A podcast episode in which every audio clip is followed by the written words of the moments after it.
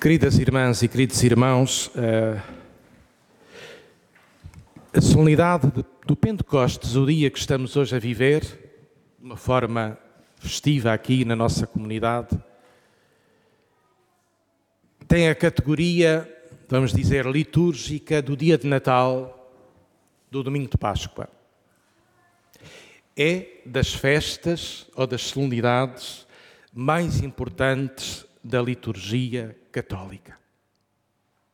E por isso queremos dignificá-la com requinte, com beleza, para nos encher os olhos e o coração e a alma com a riqueza dos símbolos das velas e sete velas abaixo no altar de Nossa Senhora, eh, no Pentecostes da Ilha David, aquelas sete velas a simbolizar os sete dons do Espírito.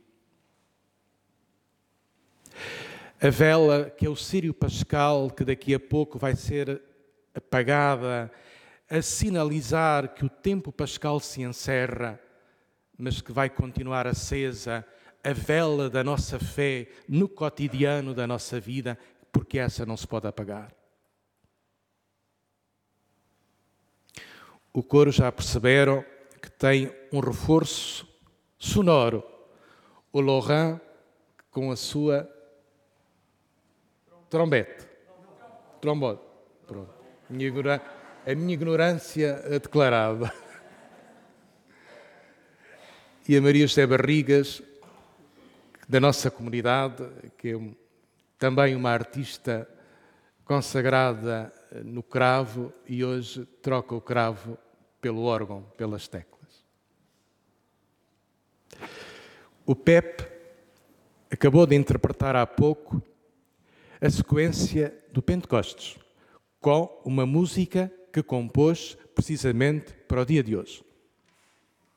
Tudo isto são elementos de requinte para nos encher, ajudar, a, ajudar, ajudarem a viver a alegria, a beleza e a profundidade deste dia.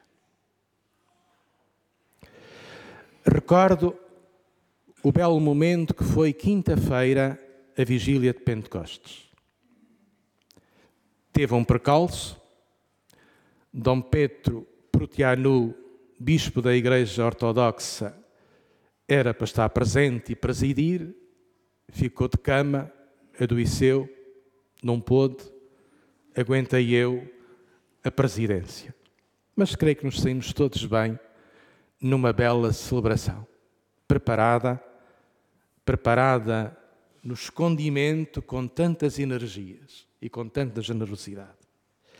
Recordo a palavra de quinta-feira santa, de quinta-feira santa dessa passada. Uh, palavra profética do profeta Joel. Vossos filhos e filhas profetizarão. Os anciãos terão sonhos e os jovens terão visões. Todos nós podemos profetizar, filhos e filhas que somos, independentemente da nossa idade.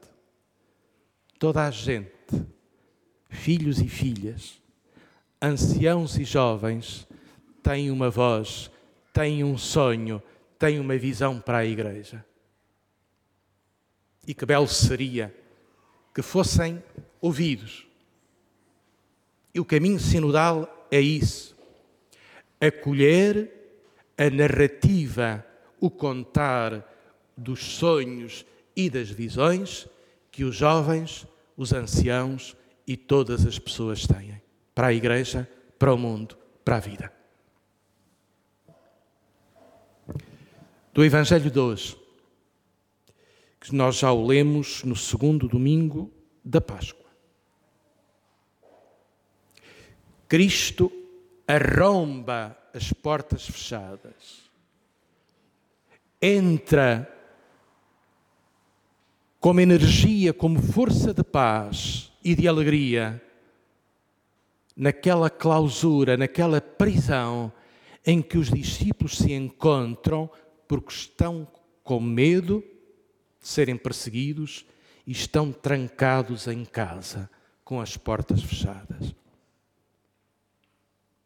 E Cristo vem arrombar as portas, inundar aquela casa e as nossas casas com o espírito da alegria e o dom da paz. A paz esteja convosco.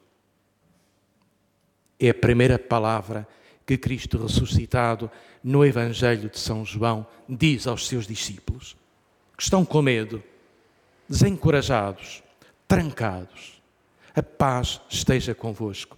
E soprou sobre eles e disse-lhes: Como o Pai me envia, também eu vos envio. Ide e perdoai. Ide e testemunhai a paz.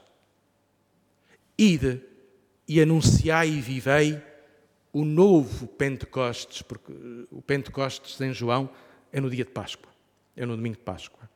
E o Pentecostes em João é o sopro que Jesus nos dá, ressuscitado a sua vida, que renova e juntamente com o dom da paz. Nós rezamos tanto pela paz e a paz continua tão adiada. A escalada da guerra aumenta. E cada vez mais precisamos de não desistir da paz, da paz como dom, da paz como oração, da paz como esperança. É o nosso testemunho profético nos tempos que correm. Acreditarmos convictamente que o que, o que o Senhor tem para nos dar é a paz. É uma nova respiração possível. Parece que ninguém quer a paz. Enquanto não houver uma vitória militar, ninguém está disposto a se colocar na mesa das negociações. A Santa Sé já fez saber que tem no terreno uma equipa liderada por Dom Mateu Zuppi, arcebispo cardeal de Bolonha, para mediações e negociações de paz. É uma esperança. Rezemos e peçamos ao Senhor para que esta esperança se confirme em negociações concretas, que serão lentas, discretas, pacientes. Nós só saberemos os resultados. Ainda bem. Concentremos, pois, neste desejo de coração para que a paz, por intermédio de quem quer que seja, seja um desejo, seja um desejo efetivo. São Paulo, São Paulo tem aqui uma passagem lindíssima uh, na primeira leitura de hoje. Na verdade, todos nós, judeus e gregos, escravos e homens livres, fomos batizados num só espírito para formar um só corpo. Eu e se calhar a maior parte de todos nós temos com São Paulo uma relação, uma espécie de amor-ódio há coisas que ele diz de uma profunda intransigência, eh, difíceis de aplicar aos tempos de hoje, e depois há passagens de uma profundidade que marcam a autenticidade da vida cristã. Recordo-me de três. Posso fazer tudo: cantar, tocar, profetizar, até dar a vida, até ser mártir. Se não fizer isso por amor, nada sou. Outra passagem, e a dimensão mística de Paulo. Já não sou eu que vivo, é Cristo que vive em mim. A minha vida está totalmente identificada com Cristo. Ele era um homem passional, difícil de aturar, certamente. Por um lado, misógino, mas por outro, dava, concedia liderança às mulheres nas comunidades cristãs. Paradoxal. Mas vamos à passagem de Paulo. Todos nós, judeus e gregos, escravos e homens livres, fomos batizados num só Espírito. E Paulo está a mergulhar na profundidade da vida cristã. Noutra passagem da carta aos Colossenses, Paulo aprofunda o que aqui escreveu, dizendo: Não há escravo nem homem livre, não há judeu nem grego, não há cidadão nem estrangeiro, não há homem nem mulher, mas somos todos uma única humanidade em Cristo. Que profundidade e que ao mesmo tempo que profundidade subversiva. Porque nós, da sociologia, da política, da economia, da nossa vida, arrumamos o mundo em categorias binárias: branco, negro, preto, branco, outra vez, senhor, escravo, pessoa que pensa que é normal, pessoa com deficiência pessoa de orientação heterossexual, pessoa de orientação homossexual. Dividimos o mundo assim em lógica binária, pensando com as nossas categorias que arrumamos a vida, mas não. São Paulo percebeu que a vida não se arruma em categorias, porque a vida explode das categorias. A vida é plástica, a vida é criativa, a vida é diversa para formarmos em Cristo um só espírito, um só corpo. A nossa igreja ou se cumpre como igreja inclusiva ou nega o Evangelho, inclusiva de orientações afetivas, inclusiva de origens sociais, inclusiva de competências profissionais, inclusiva de pertenças ou de identidades. Ou seremos uma igreja em que Cristo é tudo em todos e formamos um único corpo e bebemos um único espírito, ou continuamos a ser a reprodução das categorias do mundo? E São Paulo percebeu. Eu agradeço-lhe este pensamento e esta experiência. A vida cristã é uma novidade, uma autêntica novidade, uma fraternidade de irmãos e de irmãs em Cristo que nos constitui uma única humanidade. Uma única humanidade tão diferente em cada pessoa. E reparem que o Espírito Santo, na linguagem dos atos, cada língua de fogo desce sobre cada um, a consagrar a condição própria, a biografia própria de cada pessoa. Nada do que é pessoal, nada do que é único fica fora da consagração do Espírito.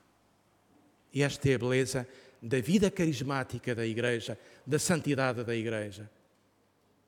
A riqueza da nossa pobreza, a riqueza dos nossos limites, a riqueza das nossas falências, consagradas, legitimadas, confirmadas, santificadas pelo Espírito, para formarmos um único corpo.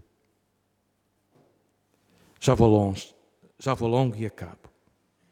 Acabo com um acontecimento bonito que daqui a pouco vamos, vamos ver.